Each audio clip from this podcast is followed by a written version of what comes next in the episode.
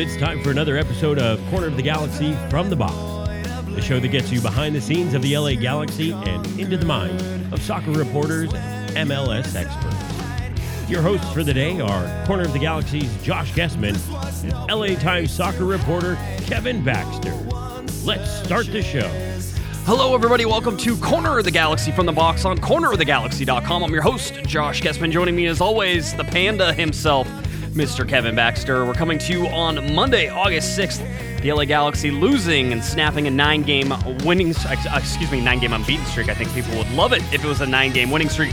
But snapping a nine game unbeaten streak to the Colorado Rapids, one of the worst teams in Major League Soccer, proving once again that nobody can trust the LA Galaxy defense, most of all, not themselves. Uh, a busy week for the LA Galaxy. No game until Saturday, but they'll have a, a, bunch of games in a very short amount of time. Minnesota United coming up this weekend. Colorado Rapids, uh, a quick turnaround coming back to StubHub Center on Tuesday night. Why a Tuesday game? Because we said so. That's why. And so we'll have all that to talk about and uh, a whole bunch of other news topics, stuff we picked up from the game, and everything else in between. But uh, before we get anywhere, let's check in with our intrepid reporter, Mr. Kevin Baxter. How you doing, buddy? Hey, did you see there are panda donuts out there? I did. I did see the panda donuts. I also said that. Uh, I also saw that you tweeted out that I am not popular or Pato isn't popular enough to have his own uh, Pato that, donut. That is correct. There is not a Pato. This is a Corner of the Galaxy listener. Leslie sent me a picture of the of the panda donut and made the point of telling me there is not a Pato donut. That's, so there you go. That's ridiculous. Um, whenever we finally get this whole the li- people have spoken. Whenever we finally get this whole live event thing settled here, and we're working on that, and we're gonna we're gonna figure that out when that's gonna be exactly. Uh, my wife has already said that she will make panda and pato cookies, um, and she also said that uh, if she forgets to make the panda ones, then you know tough. So the panda ones would be uh, will be much more delicious. And by the way, the, the the fact that you once again talk about this life event that I'm convinced will never happen, that's a good segue into another thing that apparently isn't going to happen. I I had a chance at the one of the season ticket holder events last week where they came out to practice. I had a chance to talk to Daniel Steres' dad, which was great because it kind of got the perspective of what it's like to be a father because they see the game in a lot different way than fans do or journalists do or or even players do because they're not on the field but their families on the field. It's kind of a weird thing. Anyway i had a real good chance to a chance to talk to him at length and and that was a lot of fun. He's a loyal listener of the podcast. And another guy i talked to just today scotty mcbean jack mcbean's father who also listens to the podcast from boise idaho. Uh, the reason i bring them uh, both of those up at this point is both uh, sons, Daniel Steres and Jack McBean, now with Colorado, are, are both avid golfers. Jack kind of just recently took the game up. Daniel is probably the second best golfer on the Galaxy, right behind Dave Romney. Uh, I bring all this up because you, Pato, had yes. promised to have the uh, Galaxy Invitational, the Defenders Invitational out at the corner of the Galaxy Country Club. Yeah. You were going to have Ashley and Dave and and Steres and uh, everyone out to play around a of golf, and that's never happened. So I am going to now uh, tell the, the, the the defenders that we're going to invite the the avid golfers, which again Ashley, Dave, uh, Dave Romney. I, I think Pontius plays a little bit too. Right. Anyway, since the Corner of the Galaxy Country Club is closed to those guys, I am going to have my own invitation. invite those guys to play. Um, I'm not a golfer though, so it'll be putt putt golf, it'll be mini golf, and I just I want to warn them, just to be fair. I am really I'm unbeatable in that hole with the clown's mouth. I'm really good at that. You're, so, you're good. They get a windmill in front of you, and yeah, all of a sudden you're Tiger Woods, huh? absolutely, okay. absolutely. All it's right. like a, it's like a it's like a penalty kick. I just can't miss. By the way, by the way, if the Galaxy were ever looking for what I would consider a, a, an absolute can't miss idea, um, having a, a LA Galaxy like mini golf tournament with uh, with Galaxy players is about the best idea I could come up with outside of like playing foot golf or something like that. But that's a much bigger area. I, I would go with a mini golf invitational any day of the week, quite honestly. In fact, if if we can't you, you, see, this is the problem. You and I don't talk about this stuff before we start recording, Kevin.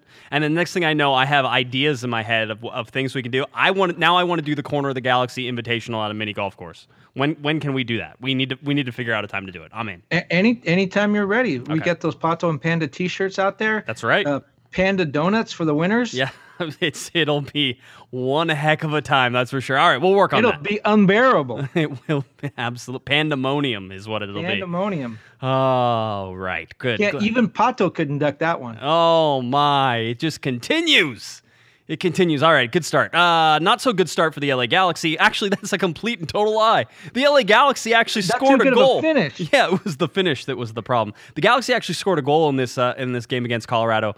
Kevin, they scored it first. Uh, they took a lead. They took a lead into halftime. They did all those things, and I would like to point out that when the LA Galaxy have scored first so far this year. Before the Colorado game, they were undefeated. They were 6 0 3 when scoring the first goal, and they were 3 0 3 when leading at halftime. Both of those things complete. Gone and and snapped. So no more unbeaten streaks whenever the Galaxy score first or there or is lead at one streak. The Yeah. Galaxy are now 0-1 and 0. uh, The game after I write a positive story about Sigi Schmid. I was that's that's going to be a thing. People are going to start asking that you stu- that you don't be nice to the Galaxy. Everybody was so was so on you saying that you were unfair to the Galaxy, Kevin. Now, Including the Galaxy, by the way. yeah, and na- now you wrote, I, I, which I thought was a really interesting read. I really enjoyed it. Uh, you know, interesting to see sort of you know Sigi Schmid's thoughts on uh, on coming in to take over for the Galaxy and, and that type of thing. It, it just it, it was. I thought it was a good article, and I think it points to the fact that I think that the Galaxy got a lot of things right in the offseason, um, but they didn't get it all right, and and I think that's sort of where we're at right now. And by the way, Ziggy also has an incredibly eclectic and wide-ranging taste in music. You too. He went to see Seth MacFarlane sing Frank Sinatra hits the other day. He likes he likes Marley. U2. He likes uh, um, Santana, the whole the supernatural uh, uh, Santana. Um, pretty amazing stuff. Ziggy's a, a well-rounded guy. No pun intended. Truly, no pun intended. You're going to get in trouble. I know, I know. I, got- I got a Ziggy starter kit going, so don't. I tried to lose some weight in Russia. It didn't totally work, but yeah, I got my Ziggy starter kit going. I understand. Uh, the LA Galaxy, like we said, snap a nine game unbeaten streak. Uh, the Galaxy hadn't had a nine game unbeaten streak since 2016. Um, and in fact, they did it twice in 2016. They had two nine game unbeaten streaks in 2016 and a 10 game unbeaten streak in 2014. So you have to go back a while in order to find when the Galaxy have had more success than really they have had in this last, you know, nine, 10 games. Uh, Galaxy falling to Colorado is the perfect weekend uh, for it all to happen just because the rest of the results in Major League Soccer were so MLS-y um, that you know uh, you you thought for sure that Atlanta would beat Toronto. Uh, you thought that definitely uh, FC Dallas would beat San Jose. You thought all these things were certainly happening. Um, and they didn't happen, and so the Galaxy losing to Colorado Rapids with a late game breakdown, the way that they uh, they tend to do in these games, Kevin. Um, maybe not the most surprising thing in the world. Well, you know, one thing that with the Galaxy, and I, I actually talked to Dan Beckerman about this. Not that I want to drop a lot of names, but I just want to let you know that I'm not the only one that thinks this. The Galaxy, even going back to the Bruce Arena time, have always kind of had a knack for playing uh, to the competition, and by that I mean if if the team is struggling, and certainly Colorado is struggling this season, the Galaxy tend to play a poor game against teams like that. And if a team is playing really well, the Galaxy tend to play very well against them, and, it, it makes for some interesting games because they lose games they should win, but they also win games they should lose. And I think this was a case of that. I mean, there was more than it, when you look at what went wrong. There was more than one thing that went wrong. Um, other than the first half was pretty good, but uh, you know, again, the Galaxy. It was a game that at times the Galaxy had a chance to put it away, and they're um, it, you know, they just couldn't finish. And, I, you know, they could have been up. I thought they could have been up by two or three to nothing after they weathered kind of a difficult first, say, 10 or 15 minutes. They could have been up two or three to nothing. I thought it at, at one point. Um, they weren't. And so that came back to bite them. Yeah, it, did, and and certainly, listen, I think Colorado was the better team overall in the night. Um, I, I don't want to take anything away from them, but just going back to the beginning on this, uh, first news is that of course Giovanni Dos Santos does not travel with the team to uh, Colorado. This was on top of Zlatan Ibrahimovic not going with the team because he was suspended by Don Garber. Um, for not taking place or not taking part in the All Star game. So that was the first thing you had to look at. Uh, and then Giovanni Dos Santos not starting. I'll, I'll, be honest, Kevin, that was a bit of a surprise. It seemed like, at least after the Orlando game, we had heard that he came out in about the 65th minute because he was complaining of tightness. And Sigi Schmid admitted after the game that they had to sort of rearrange their subs in order to make sure that they got Gio off the field and that he tried to pull himself off the field before he got injured. Well, clearly, whatever he did, he didn't do in time because he ends up missing this game in Colorado. We don't know severity. We actually don't even know any particular injury other than tightness. Um, and it was the same tightness that was mentioned after it. Uh, Giovanni Dos Santos, not exactly the Iron Man for the LA Galaxy either this season, Kevin. And this includes the games that he was away with Mexico, but so far he's only played uh, 11 games, nine games started, 744 minutes, which means that he's only played in 35 0.9% of the total minutes available uh, to the LA Galaxy this season. That's the designated player, highest paid player on the team. Jonathan Dos Santos is at 56.1%. Romain Alessandrini is at 64.9%. None of those numbers are like super sky high rockets, uh, which means that the designated players for the LA Galaxy, the three highest paid players on the team for the club, have now appeared in just 52.3% of the total minutes for the club uh, thus far in 2018. That's that's when you don't have players on the field. Basically, it's one out of every two games. Whenever you look at you know how this how the the minutes stack up here, Kevin. When you look at that, eh, that says something about this Galaxy team that those guys have really not been playing all that much this year. Well, and Gio, my understanding is Gio didn't even travel, so it wasn't like he got hurt on the plane or he, or he showed up and it was a game day thing they knew before they got on the plane uh, to fly to Colorado that he wasn't going to be able to play. Yeah, and so uh, that ends up leading to uh, sort of the next thing that happens, which is the Galaxy uh, doing a little squad rotation. I think Kevin, you and I both agree that's what happened. Uh, you got uh, Servando Carrasco starting in place of Perry Kitchen. You had uh, Michael Ciani going to the bench, and Daniel Steres starting in a four-man back line. The Galaxy haven't played in a four-man back line for quite a bit. Uh, perhaps not since they lost to FC Dallas at the beginning of this. So they go to the 4 5 1 formation with Ola Kamara up top and Romain Alessandrini on the left and Chris Pontius out on the right. Uh, Sebastian Lletget uh, taking over for uh, I guess the Giovanni Dos Santos role there in the in the middle of the field, and then you had Carrasco and Jonathan Dos Santos being the defensive midfielders in front of Ashley Cole, Jorgen Skjelvik, Daniel Steres, Dave Romney, and David Bingham in goal. So you had that lineup. And I'll be honest, Kevin, if you watch this game, it looks like the LA Galaxy don't know what to expect from each other. And I know there's going to be people out there who are going to argue, Kevin, that said these are professionals, that you can switch up a formation and they still know, to, know what to do. But the Galaxy had flair in attack. And that was even without Zlatan Ibrahimovic sort of being part of the attack. But Sebastian Lletget and Giovanni Dos Santos were combining well, and you don't have Gio in this game. Um, you have all these things that, that led to creativity in the offensive end and eventually led to four goals for the Galaxy against Orlando. Uh, and then you come into this 4 5 1, and I'll say this right now the Galaxy's attack was straightforward, it was predictable, it created some chances, but on the night, yeah, they missed some chances. And if they would have converted those, I think that, you know, clearly they're going to do better than they did uh, in losing, but there was n- there was no spark from this team. Uh, Sigi Schmid said afterwards he thought this team looked tired and that they lacked energy. And I'd say even with the squad rotation and even with the players that they started, um, they had no creativity, no energy. And I think that's the ultimate downfall here is going to a formation that they're really not that used to and certainly haven't been playing their best soccer with. Well, a couple of a lot of things there. First of all, the squad rotation. I, I, it's needed because beginning with the Minnesota game at home, they play Minnesota, Colorado three days later at home, and then go to Seattle. So they'll play three games in seven days uh, with one trip in there. Um, so the squad rotation is needed. That's that's going to have to happen uh, whether this was the best time to do it. And, and by that, I mean, you knew, as we said, Gio didn't travel, is our understanding.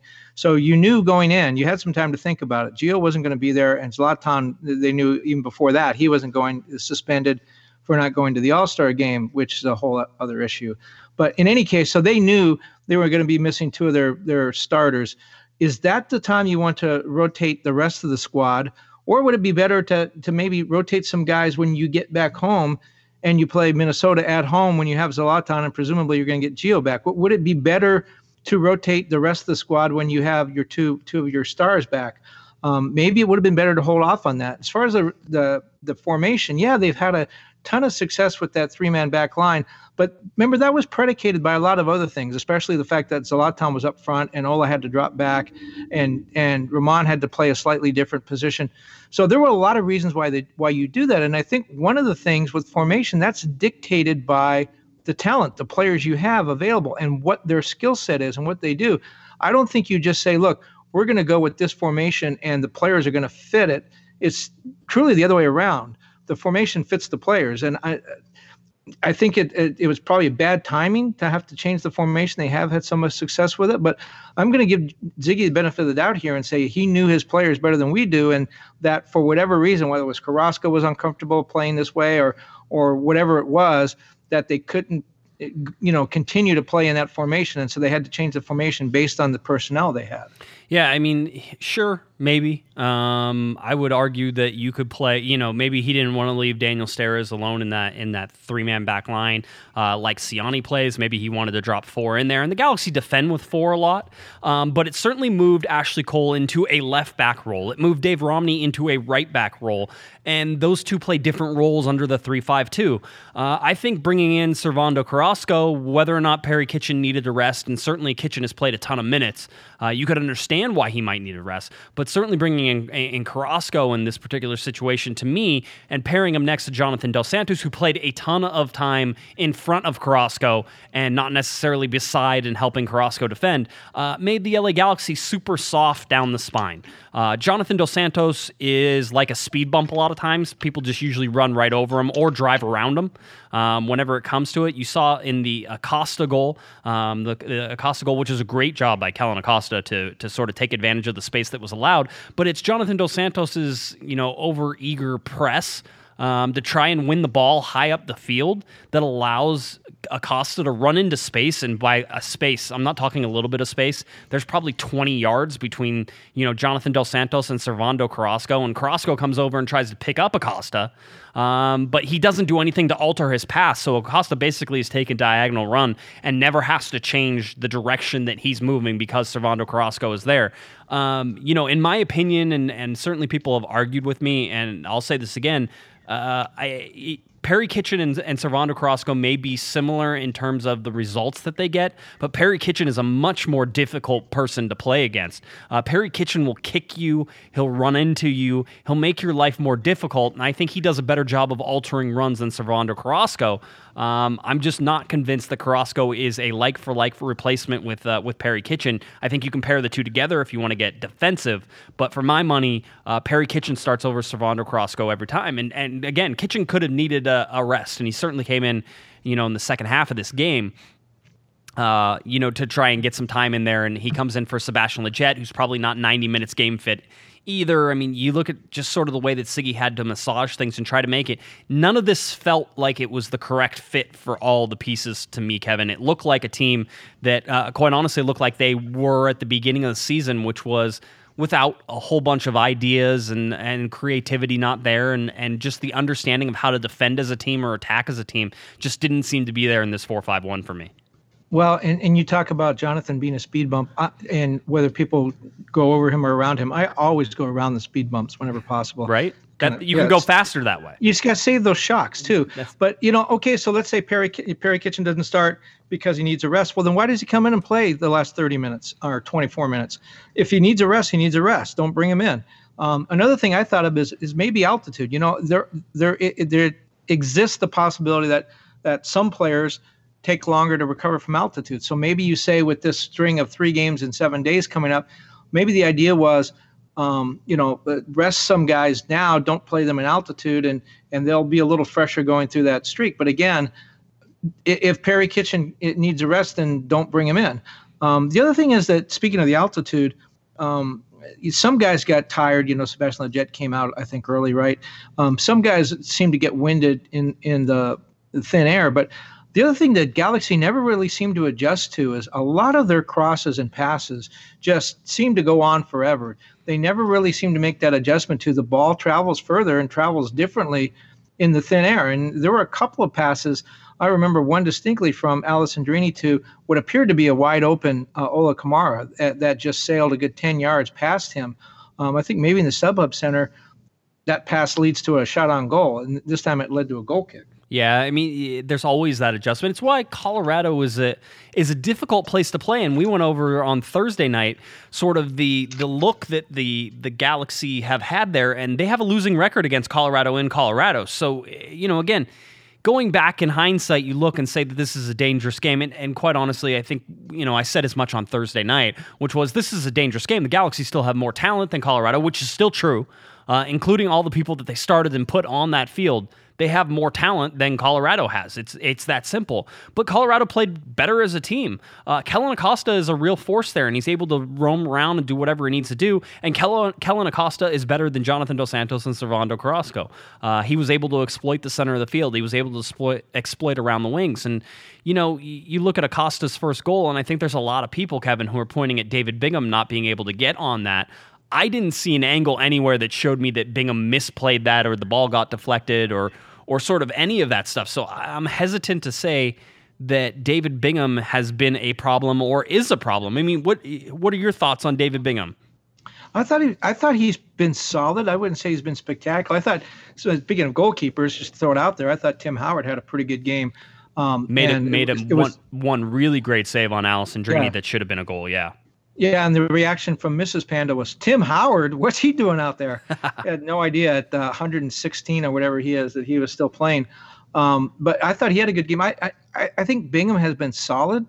Um, I think again, a lot like the Galaxy, he he tends to have spectacular games when he really needs to, and and tends to have games when um, maybe uh, one or two saves would have really helped him. Somebody told me a long time ago that with a goalkeeper, what you're looking for it's I guess kind of like looking at a shortstop. You want them to make all the easy plays, but you need them to make one or maybe two incredible plays in a game if they're going to be successful and they're going to win. And you know, Bingham has given up a lot of goals. The, you know, just look at the numbers. It's not as bad as last year, but he has given up a lot of goals. But you know, how many of those really uh, are his fault? I'm not sure that he's always got the help that he needed uh, from his defenders. And I, I do think that there was a mix-up on the back line uh, on at least one of those goals on Saturday that he just wasn't getting the help in front of him uh, that he needed. And, and whose fault is that? Does he need to be more vocal? Is uh, you know the guys in front of him? You know when when you change center backs, it it changes the communication a little bit. Is Ashley Cole the guy that's supposed to to do that? He's running up and down the wing now, and when they go with the three man back line, so is it a lack of communication? Is that's what led to some of these um, uh, you know mistakes? Um, I, I don't know. I, I I don't really. I agree kind of with your premise. I don't really fault Bingham for that. But I, at, at the same token, is he the guy? Is he making those two one or two spectacular saves that you need in a game to win? Probably not. Yeah. Um, David Bingham after the uh, game, here's his quote sheet. Uh, he says on the team's current form, and I quote, he says, There has been a theme over the last couple of weeks where we've gotten good results and worked hard, but there are little things throughout the game the teams around us are punishing us for, and we haven't been able to turn it around yet. We have to be able to close di- guys down and put pressure on the ball. If you don't do that, guys are going to punish you, and that's what they did tonight, and they deserve the points for it. And then they said on what the team has to do better moving forward, and he says, I have to keep the ball out of the net. If you don't keep the ball out of the net, you've got to give your team a chance to win. We're giving up too many shots, some of the most shots in the league, and that's not acceptable. We have the quality where that shouldn't happen, and we need to figure it out with the postseason coming up sooner than later. All right. So after uh, David Bingham, well, give this to Dave Bingham. He's a stand-up guy. He, when we've asked to speak to him, the media, um, I, I don't remember ever being refused. And when he does talk, he generally has something to say. A lot of goalkeepers are not like that. A lot of goalkeepers after a tough game will disappear, or if they talk, it's kind of mealy mouth stuff.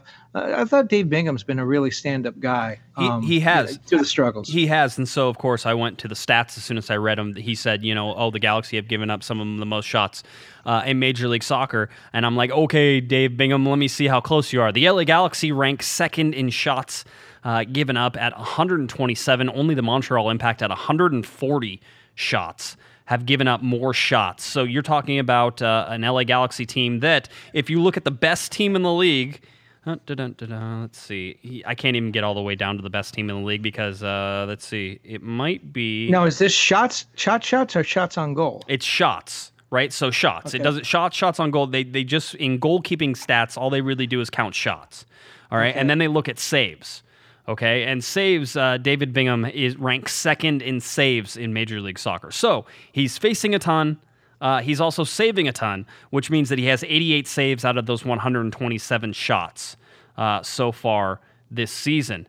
Here's where it kind of gets interesting. His save percentage Kevin, is ninth best in Major League Soccer. So Jeff Attinella from Portland uh, has a save percentage of 82.1%, David Bingham at 69.3%. Just to give you a difference in those two, um, Jeff Attinella has only faced 56 shots this year.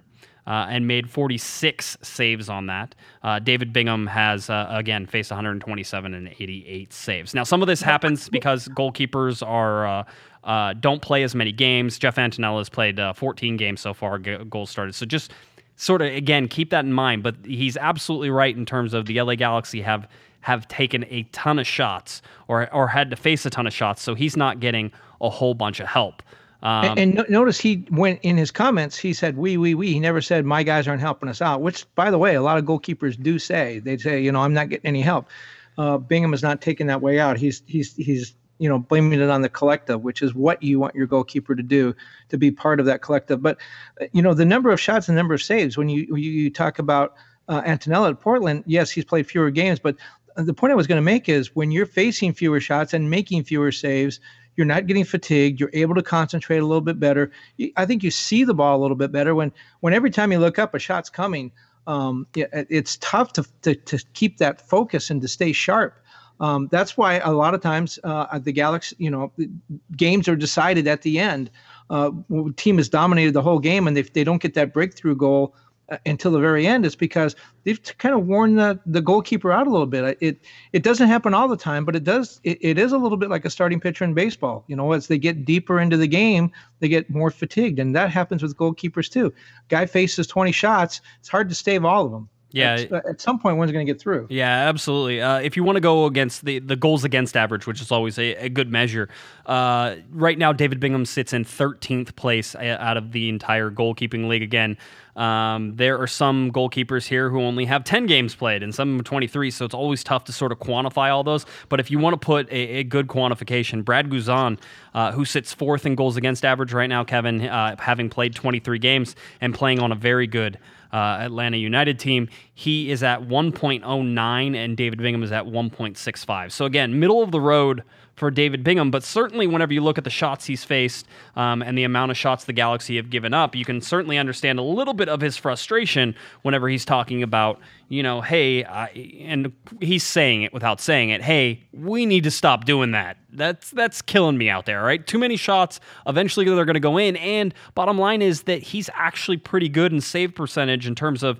you know the top ten goalkeepers in the league. So the shots that he is saving, or the shots that he's see, seeing, he's saving almost seventy percent of them.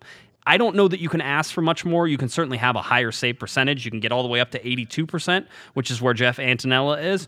But at 70% right now with the Galaxy's defense and the amount of shots that he's facing, uh, it's a much different game for David Bingham than it is. So I'm I'm not one that's going to throw him under the bus, Kevin. Uh, I think he needs some help from the defense, and I think if he does, he'll be a perfectly solid keeper. I don't know that he's going to be outstanding. I don't know if he's ever going to be that outstanding keeper that you sort of talk about. Kevin has to make the outstanding save it doesn't seem to sort of fit his personality and, and the way he plays. But I think if the Galaxy can shore up the defense, that David Bingham will also improve along with the defense improving. Well, and let's talk about the 24 or 24. Let's talk about the 800 pound gorilla in the room, which is the fact that Zlatan wasn't there. Um, you know, there has been, and you can make this argument, and there's a lot of evidence to it. Zlatan has five game winning goals. The Galaxy have won 10 games, and he wasn't even there for the first win. So um, more than half of the games that they've won since he came, he had the game winning goal. He's not in Colorado. They lose. Um, when you look at the fact he had the assist to get them started in, in the LAFC game, the fact that he single handedly uh, won that last home game against Orlando City, um, you begin to wonder that clearly the Galaxy, I, no one would argue with this, the Galaxy are a much better team with Zlatan, but can they not win without him? Is it gotten to that point now where uh, were players looking around for him uh, to rescue them, even though they knew that he wasn't there in Colorado? Has it gotten to the point now where they are a one man team? I don't think so. I, I think there was still plenty of talent on the field in order to be able to win against Colorado. I, I that that game particularly is one that will sort of you know, I, I, think haunt the Galaxy. You look at their struggles against DC United and San Jose with, you know, Zlatan Ibrahimovic. Um, so you can certainly look and say, hey, you know, they have bad results against bad teams, uh, even without or even with Zlatan Ibrahimovic. So, I mean, yes, there's certainly something. And anytime a guy who scores 15 goals and has, I think, six assists on the year, um, anytime that guy has that, he, he has a huge, huge impact on the game, as he should and I think that's okay. I mean, did you know? Did the Galaxy complain about relying on Robbie Keane too much whenever Robbie Keane was scoring all of his goals? No. You don't. You you work with the player that you have to say. I'll tell you this though, and it was certainly something I brought up on Thursday, Kevin, is the Galaxy have to change the way they play whenever Zlatan's not on the field, and I think that that's where they failed in this particular one. Even with the formation, uh, even with everything else, they did not play. Um, you know, they didn't play the way they needed to play, more on the ground, more quickly, more interchange, more creativity than whenever Zlatan's up there and you can just find, you know, the six foot five striker, uh, six foot four striker who's standing up there and is able to be more physically demanding than any other striker in the league and, and body out the biggest defenders in the league. So, yeah, you have to play differently, and I don't think they did. Well, and the other thing with with Zlatan is it does change the formation, as we talked about. I think they go to that uh, three man back line because of, of, things that change up front with Zlatan. I, I think it's it kind of they start in the front and move back, and that's the formation they wind up with, and that's why it's been successful. Um, I, I, will say, you know, I, maybe they aren't a one man team, but they don't win that first LAFC game without Zlatan. I mean, he just even the LAFC players talked about how when he came on the field, they didn't know how effective it was he would be, but but they spent a lot of time watching him and it so so even if he didn't score the two goals, which he did, um, it would have opened things up for other players. So I think he wins the LAFC game, the first one by himself. He wins the Chicago game clearly, uh, the one to nothing game. He wins that one in Chicago. That was the one that was played in in the Ice Bowl game. He wins that game, and then he won the Orlando City game. So, you know, he may not be a one man team, but you're right. He does change the way they play. And there's three wins right there that that I would argue they don't have without Zlatan. So certainly he he is a big reason for where they are in the standings. You're, you're getting into the butterfly effect. You have no idea whether or not they win those games without Zlatan because he he was there. So it's it's one of those things. They I think ESPN just did a luck index. Did you see that by the way? ESPN no, FC. No, the number of players that have scored on 40 yard volleys this year in MLS, I think is the number is one Zlatan. So uh, made butterfly effect, whatever you want to call it. I think he's won three games. Yeah, I mean, certainly that's what the that's what the results is. I won't get into the butterfly butterfly effect with you. I, I can tell it's already it'll. it'll the, give me the luck index though. The, the luck index. So so ESPN it seems like spent a whole bunch of time and resources to look back at the English Premier League last year and take and try to remove luck from the uh, from the the equation, right? And so then they showed who the luckiest and most uh, and unluckiest teams were, and uh, then they added points and subtracted points, and basically said you know where the table should have been, and it had Liverpool finishing second as the most unluckiest team um, because they basically gave them 12 more points than they had because of bad luck. Um, so anyway, it was just it was interesting. I thought I thought it was an interesting way to try to do things. I think it means absolutely nothing, but it, it's fun. To, it's certainly fun and, and fodder for people to talk about. So I, I enjoy no, that. No, what it means is that somebody had way too much time on their hands.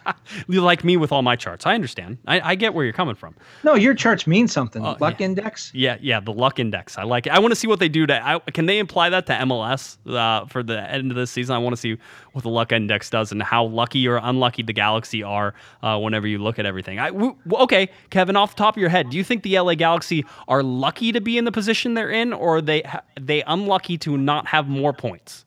I was. Oh, that's a tough one. Right? I, wow. Yeah, it is. I mean, I think they're I guess the best way to answer that is they're probably right where they should be. You can go back and look at games and say, yeah, they should have gotten more points here, but then there are games when they stole points. Yeah, they're probably right. They're probably right where they should be. Yeah, for all the fans listening, you can send in uh, either on Twitter at Galaxy Podcast. Tell us, tell us if you think the LA Galaxy are unlucky or lucky to be where they where they currently are.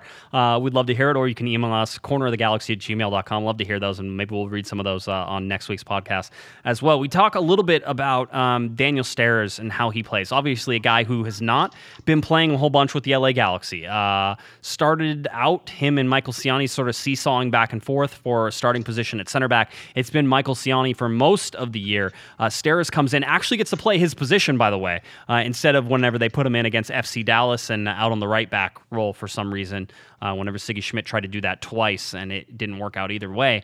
Um, I will say that I was neither uh, impressed nor uh, depressed by the play of Daniel Steres. I think that the defense reacts about the same whether Steres is in there or Ciani is in there.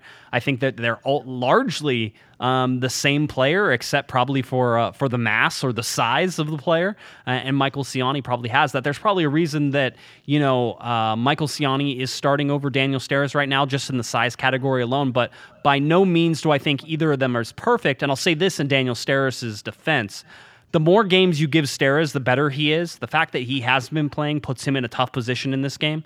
Um, so trying to gel and and work in with the rest of the defense um, in this game, I thought was difficult for him. And if you look at the last goal, uh, you had Dave Romney stepping probably in the wrong direction. You have Ima Boateng actually get beat around the corner, which never happens. You had Daniel Steres start to go over and help, and you had Jorgen Skjelvik decide not to track an actual runner instead of uh, taking space, and that's how Colorado was able to equalize in the 90th minute. So, um, you know, again, it's defensive issues. Steres isn't indicative or the cause for any of those defensive issues. It's the same defensive issues if Michael Ciani was in there. So overall, it's a defensive breakdown, um, and I don't think that surprises anybody. Yeah, not equalize. Go ahead, actually. Yeah, I'm sorry. Uh, go ahead. Uh, go ahead for the win. So two one win for for Colorado. Again, I, I have a huge problem with how this Galaxy team lined up in the center of the field, Kevin. And to me, Jonathan Dos Santos has been very hit and miss as of late. Um, he is a guy who can absolutely hustle and work, and he's a guy who played 30 minutes in the MLS All Star game, uh, traveled directly from Atlanta to Colorado in order to play, um, and he looked like he was out of gas in this game. Uh, I'll say that for me, uh, Jonathan Dos Santos has has some big issues with staying connected with whoever his partner is, uh, and his partner usually has big issues with staying connected with Jonathan Dos Santos. And I don't love how soft the Galaxy can be down the center of the field, and I think that's a major issue for the defensive problems that they're seeing, uh, not just uh, not just counting the loss of possession through the midfield. Well, you're a believer in that designated players need to play, and do you think that that uh, Jonathan and, and Gio get to play because they're designated players, or do you think that they actually add something to the team? In other words, when Sigi picks his best eleven, they're one of the best eleven. I know, I know. Galaxy fans are immediately jumping up and down and saying that uh, they they probably don't deserve the minutes they get. I think that uh, anytime you can get Jonathan Dos Santos on the field, that he is your best uh, central midfielder, whether he's a de- defensive midfielder or a box to box guy. I still think he's one of the best on the team, and he probably deserves every start and every game that he gets. Uh, that just means that the Galaxy have an issue there because I don't think he's great. Uh, with Giovanni Dos Santos, I don't think the results, especially not this year and, and certainly not last year, you know, see him as an everyday starter. Um, but at the same time, I realize the talent that is there and understand what he can do. I thought he was playing excellent soccer whenever he played against LAFC uh, and whenever he played against Orlando. I thought that was, you know, sort of peak Gio. He was involved. He scored a goal against Orlando. He looked dangerous. He was part of the offense. He was working in and out. He was being dangerous. He was seeing chances. All that stuff was really good. So in this game, I would have started him if he would have been available. Um, but I think that a lot of times Giovanni Dos Santos, because he makes so much money, because he's a designated player, uh, yeah, he gets a pass and he gets to start all these games. So it, he he gets to start primarily because he's DP. All salaries being equal, he might not get those many minutes. Yeah, I, I agree with that 100. percent Yep. And but I also think that in MLS, that's how it goes a lot of times. Uh, it's very rare for you to see somebody like Robbie Keane and Steven Gerrard sitting on the bench uh, in a playoff game. So Bruce Arena was, you know, at least bold enough to make that move. I think it's difficult on this team to tell to say that you're going to sit Giovanni Dos Santos. I think you have to hope you get every penny's worth out of every minute that he plays. Um, because that's the only way this LA Galaxy team really succeeds right now. Sebastian Lletget not 90 minutes healthy. You could see him come in and and have to come out early and so you really don't have a replacement for what Gio is and where the position on the field he plays right now, uh, especially in the 3 5 2 formation, which I think highlights both Jonathan Dos Santos and Giovanni Dos Santos' strengths. So if you're going to move away from that formation, if you're going to bench, you know, uh, Giovanni Dos Santos, uh, then you, you're probably moving away from the formation because it doesn't quite fit any other player the way that it fits him right now. No, and, and since we clearly are, are determined to beat this formation thing um, until it's a dead horse. Yes. Um, in my conversation with Sigi the other day, he did some have, have something interesting to say, and it was kind of what I was alluding to when I talk about the the formation uh, begins in the front and moves back, and it's determined by what you have up front, what you need in the back. And it, it was one of the things Sigi told me that we we've talked to, uh, about Alessandrini before, how he needed to be benched because he wasn't quite picking up on what Sigi was trying to do. Sigi wanted those guys tracking back more. He wanted them doing different things, and he had to convince Romain that it, he needed to do those things if he was going to see the field. And and he reacted very well to that and had a pretty good July. But what what Sigi said is he said you have to have a balance between risk takers and guys who complete passes. Ibrahimovic is a risk taker. Ola is a risk taker. That's the nature of goal scorers. He said goal scorers are not going to have 80% pass completion ratings because they're going to take risks. And when you add Alessandrini, the way Alessandrini played last year, that's another risk taker. And Gio at times is a risk taker. That's just too many. You have four guys up front who are all risk takers who are not going to complete 80% of the passes.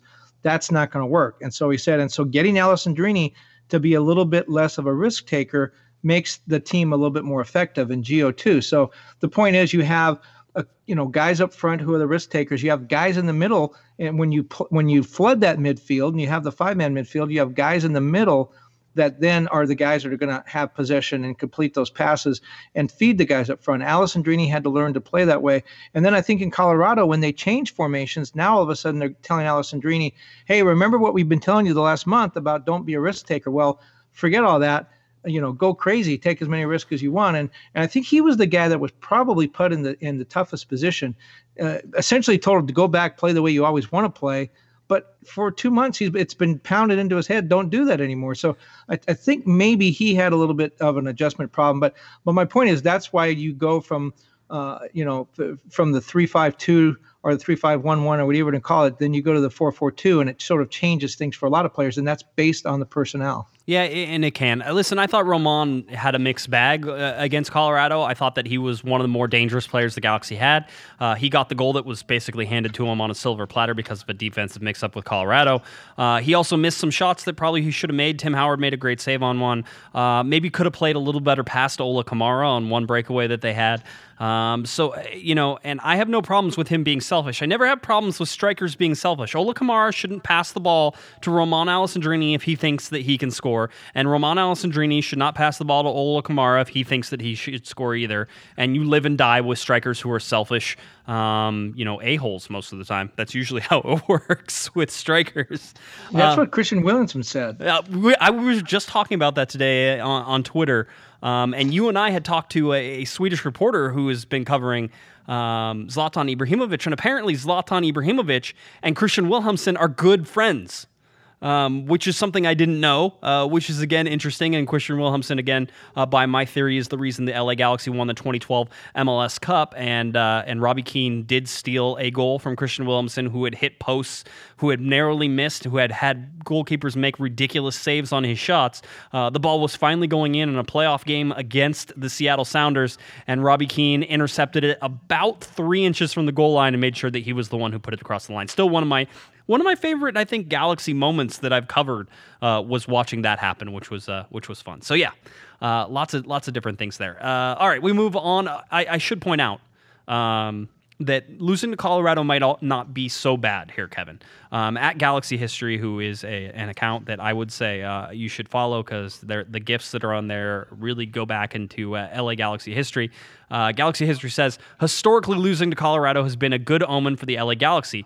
In 2014, they lost to them in May and went on to lose only six out of the next 33 games, ending with the fifth MLS Cup. In 2009, they lost to them, then went on a 10 game unbeaten streak. And in 1999, they lost to them and went on to win seven out of their next eight games. So, losing to Colorado is actually an omen of good things to come, according to uh, Galaxy history. There, Kevin. Well, I you look at the schedule. So they have, they're going to uh, uh play Minnesota next. Minnesota is one nine and zero oh on the road. They're going to play them at StubHub Center. Then Colorado comes in. We know Colorado's been struggling.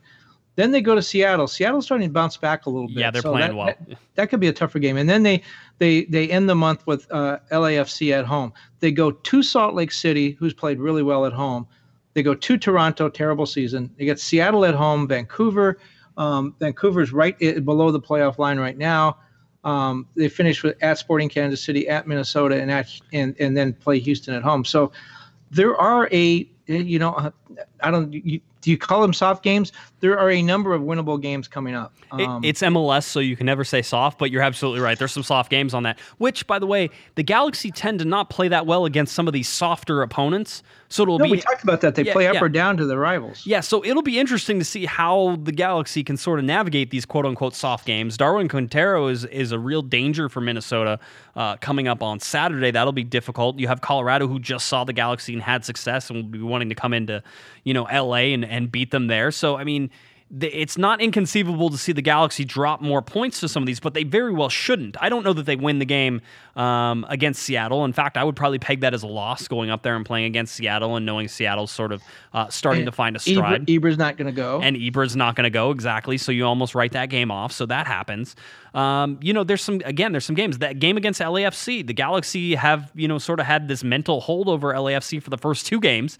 Um, so we'll see if that continues. That's a game that they could they could lose. It absolutely. Um, and, and Zlatan doesn't go to Minnesota. Um, and, and Zlatan ultimate game of the season. That's right. Well, maybe he does if if they need that. If they need him to. I mean, you, are talking about Zlatan. Listen, Zlatan's a competitor here. I would hate for him to have to go to Minnesota and play on that ugly rug. That is a horrible, horrible field. And yeah, just uh, ask Baggio. I was going to say Baggio Husidic. Jelle Van Damme got hurt in that game as well. The game that Baggio Husidic broke his leg. Um, and Jelle Van Damme called it one of the worst uh, fields he's ever played on. Um, so it's a horrible place to have to force Zlatan to play, but. I mean, you know, if you're borderline playoff position there, or if you can really jump up into a playoff position that gives you an advantage, does Zlatan show up? He might be on the bench. Well, what about Toronto? Is that turf? They no, turf no, it's grass. It's grass now. It's grass. Yeah, yeah. It's, does Zlatan, I guess, flies makes that trip, even though it's a long trip. Yeah, he'll he'll go that one. So anyway, so looking at all those things. So that's that's just sort of the stuff that comes in, and we've also Kevin, you and I talked about. Uh, I talked about it on Thursday, but Zlatan Ibrahimovic sitting on 498 goals according to Zlatan, because that's the only record that counts. Uh, whenever you talk to Zlatan about it, so 498 career goals, and uh, you bet he's counting them. Oh, he is absolutely. But there he's is like a, Barry Bonds with his home runs. He there is exactly where he is. There is Wikipedia as well that says that he's at 505, and there's some people who actually have some. I went and looked at some of the source material that might have that correct, but Zlatan says 498, and that's the number that's published out there, and the Galaxy are going per Zlatan. So uh, when he scores number 500, which he has a chance to do either against Minnesota United or against uh, uh, Colorado coming up, um, if either of those times it happens, the LA Galaxy do have something planned um, for that. Uh, so you, it might be a reason for you to show up on a Tuesday night if Zlatan's one away or two away uh, playing against Colorado on a Tuesday night at StubHub Center. It would be, I, I'll be honest, uh, if you're looking for the spectacle of things, Kevin, playing doing it Saturday versus scoring two goals against Minnesota on Saturday is a much better idea than scoring, you know, uh, the 500th goal on a Tuesday night at StubHub Center uh, when when the, I'm sure the audience and the crowd level won't be quite as much. So uh, maybe although a few teams squeeze the nickel tighter than the Galaxy, and you know management is saying, hey, if we can get two games to hype this, if we can hype it against Minnesota and say, oh God, he fell one goal short, come on out and see Colorado, maybe he'll do it then. Um, yeah. I don't know. Maybe they want him to wait until the last game of the season. Hey, I, I, I don't think that they wanted to. I think they would have been happy if it happened against Orlando uh, or if it would have happened against Colorado in Colorado. So anyway, that is uh, that's going on. So just everything, everybody keep my, your eye on that. Here we go. Transfer. It wasn't going to happen in Colorado. Even Zlatan can't score in a game he's not. He can, he's amazing, but he can't score in a game he's not in. I think you underestimate the Zlatan. Uh, quite Maybe. honestly, uh, he sells season tickets now. I, I, he didn't sell the season tickets. Can we dispel it? Oh, he somebody he called a season ticket who had already renewed. All right, everybody seems to be missing that fact. I'm not. I'm not harping. I think it's great. Um, I think every, I think Zlatan should call everybody. Quite honestly, that would be that would be great. Um, in fact, he should call into this podcast just for no reason whatsoever, Kevin. As far as I'm concerned, put Zlatan on the phone all the time. Um, let's see. Transfer windows closing for the LA Galaxy. You knew about this. Uh, it opened up on, I believe, July 10th. Uh, it closes on August 8th, so August 8th is rapidly approaching.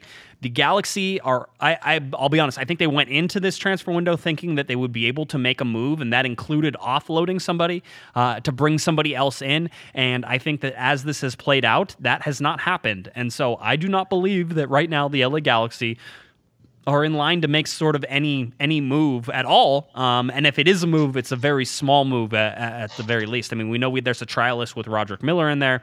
I don't know how the international slots hold up or how that works, but um, you know, in terms of if they could even add him to the roster if they wanted to. But I'll, I'll be honest, I wouldn't hold my breath on any of that stuff.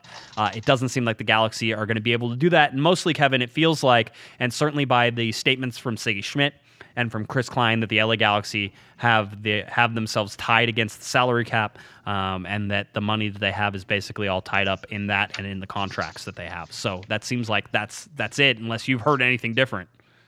No, I, I I'm not sure what they would do at this point. I mean, they have some needs, but you know, Sigi talked about uh, some of the needs are going to be addressed in the off season. I think we had a question about that, didn't we? Yeah, we did, and I can do it. Uh, let's see. Jose, Jose, Jose wrote, in and said, uh, "We moved more than half the team last off season. How much of it do you think we'll move this season? Five and five to six instead of 15? Um, so I'll say that before you get to what Sigi said, I'll put my two cents in there which is the Galaxy have some players that are probably going to go away. I think Ashley Cole goes away, and I think Michael Ciani goes away, and that's in terms of the starters. There's probably some less role players that could possibly go away as well, um, and that they could move and, and sort of to open up some other space. But you know that you're going to have basically over a million dollars opened up between Ashley Cole and Michael Ciani, um, both departing this LA Galaxy team. But other than that, Kevin, you look at contracts, and there's a lot of contracts that lock the Galaxy into to these things. Well, and Sigi talked about that. He talked about the fact that um, there needed to be a lot of work done this last offseason. Uh, they brought in 10 new players, and he said basically the team he started the year with this year, this was the team that he wanted. But he said, and this is quoting Sigi, but I'm not a magician. I wish I could say I could bat 10 out of 10, that all 10 players I brought in are big hits. You get some right, you get some wrong.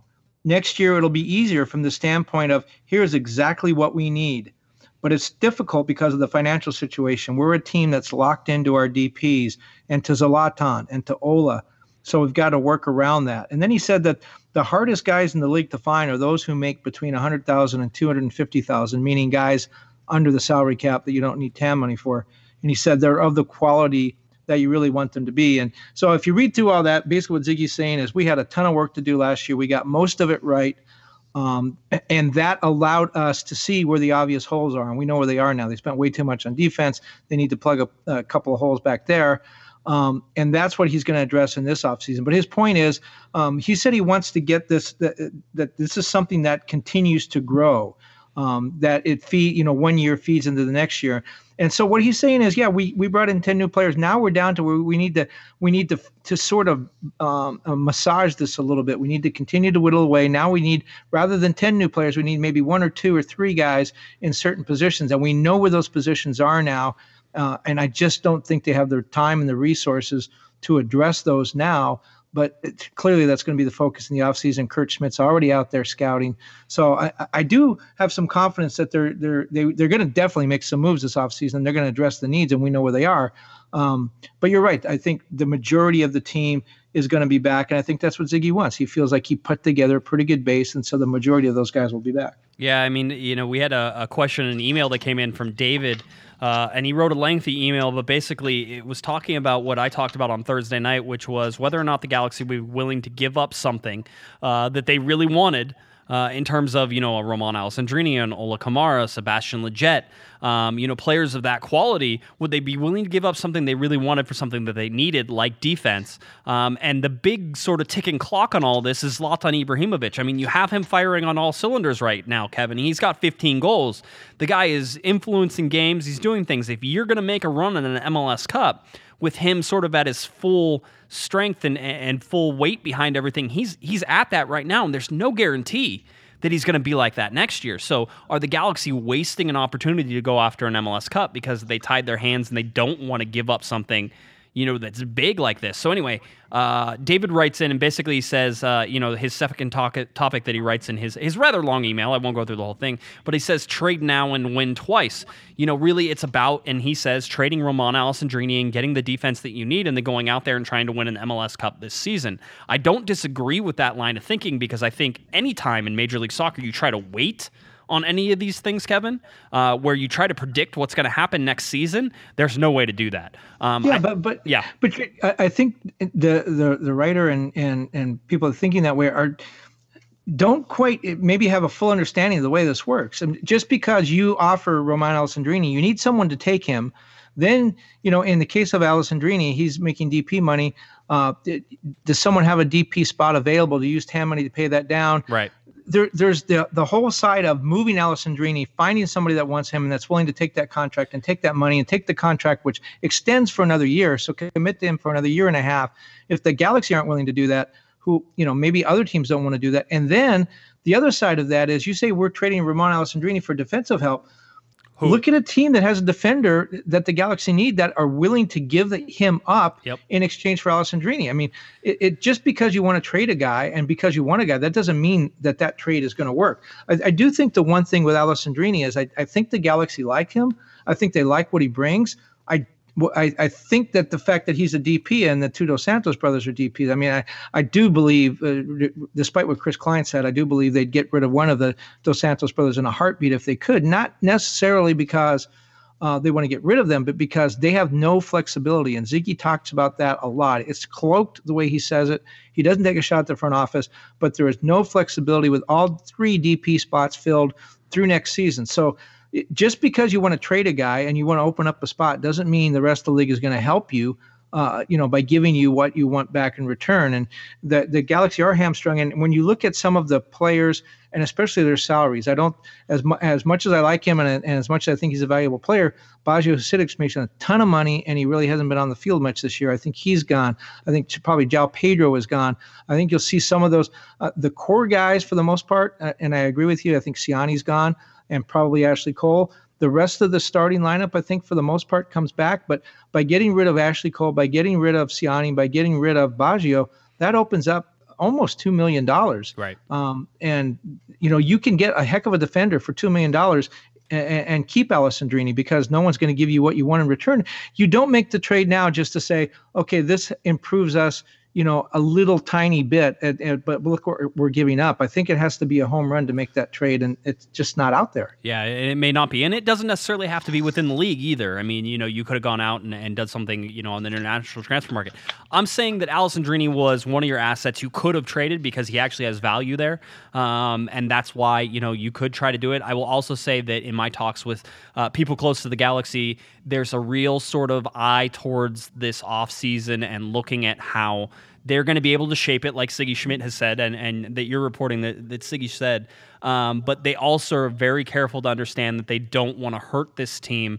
And so looking at, at trying to give up something that maybe mortgages the future or does things that quite honestly probably provides them no more flexibility because I know Sigi Schmid spe- speaking as much uh, about being flexible as, as he can um, certainly would be a guy who would probably be considered uh, who would who would consider making a move if it opened up the galaxy to be more flexible in the near future. So I think there's yeah, there's lots I of think, stuff there. I think moving salary, moving the D, DP spots. But general managers in every sport will tell you that the best trade they they uh, ever made was the one they didn't make. And when they you don't want to feel pressured into make a trade. It's got to feel right all the way around. And uh, that's why I'm kind of leaning to the fact the Galaxy not doing anything major, just because I don't see a lot of action out there. I just don't see the options that they want. The think players that they need to be available. I just don't see them being available. Yeah, if and and listen, defense is sort of a, a, problem across the league right now too. So it's not like just going to somebody else's back line is going to suddenly solve all your problems. You're absolutely right with that. Um, let's see. I'm trying to think if there's anything else.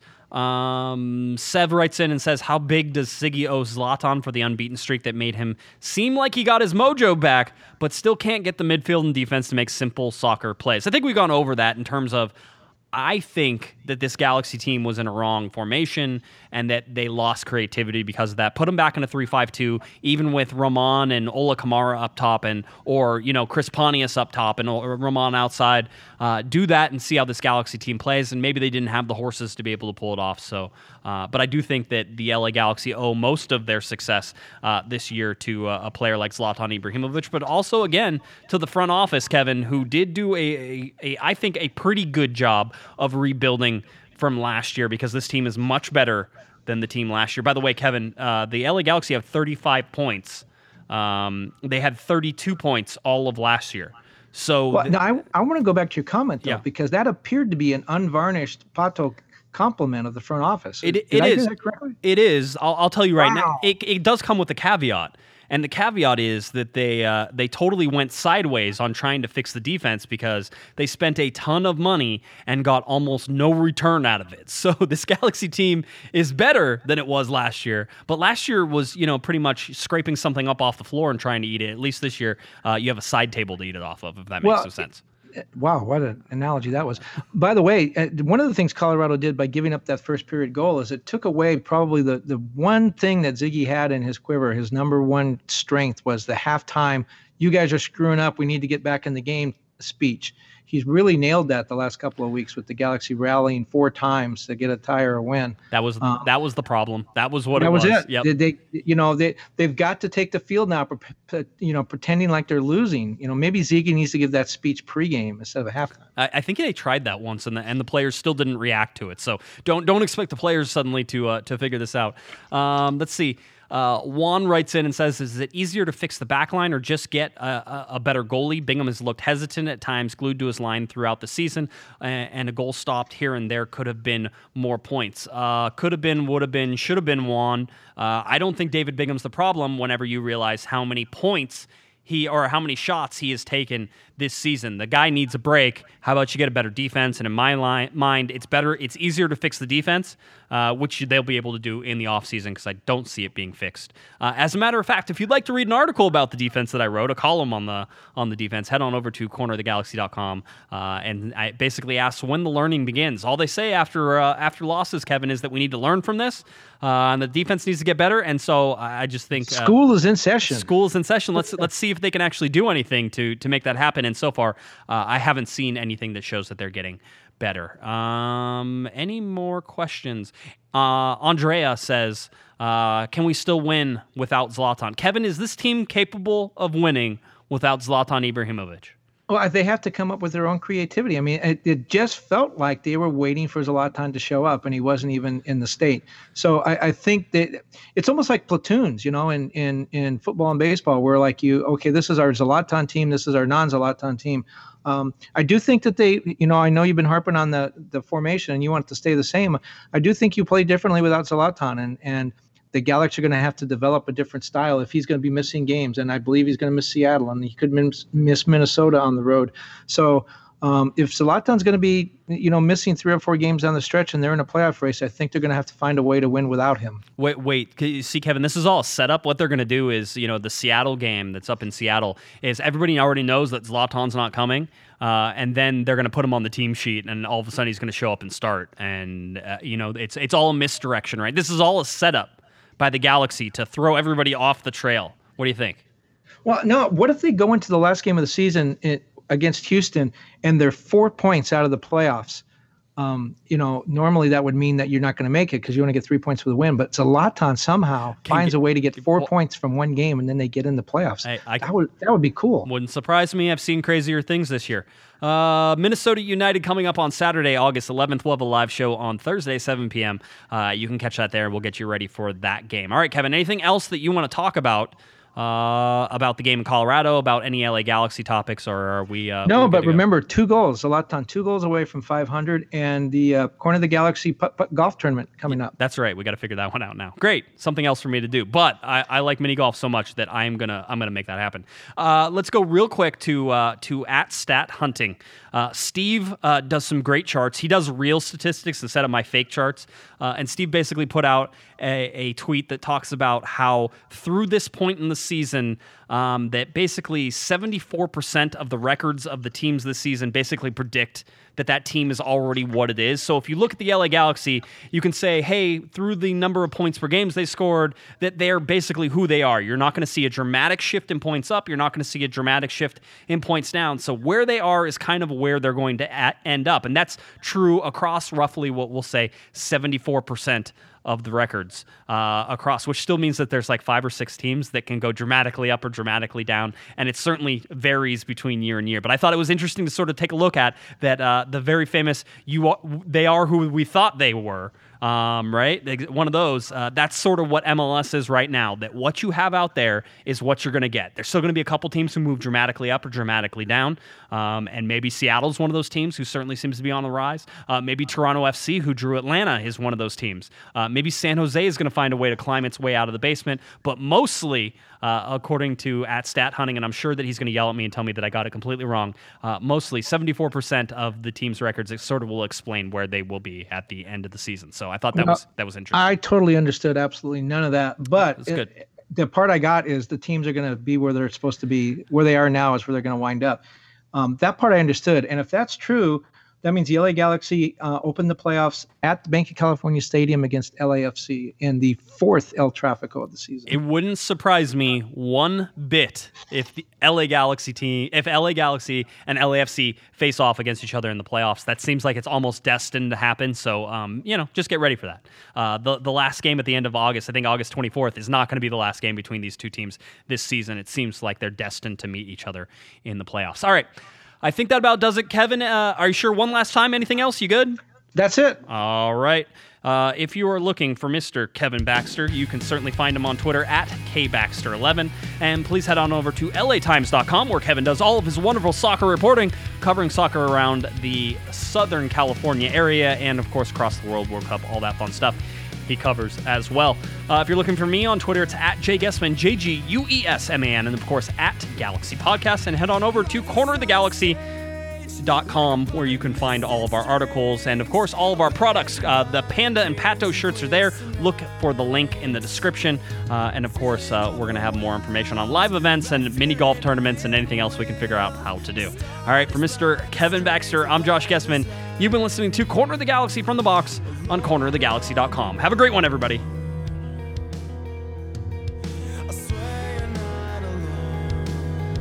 You've been listening to the Corner of the Galaxy from the Box podcast on cornerofthegalaxy.com. You can follow the show on Twitter and Instagram at Galaxy Podcast, and be sure to check out and subscribe to iTunes, Stitcher, and Facebook by searching for Corner of the Galaxy. And for all of your independent LA Galaxy news, discussion, and entertainment, including this podcast, head on over to cornerofthegalaxy.com. Fans, thanks for listening. We ask that you be kind and courteous to your neighbors as you leave the podcast. We thank you for joining us and look forward to seeing you again. Until then, I'm Michael Arajo, and on behalf of the entire Corner of the Galaxy crew, goodbye, everybody.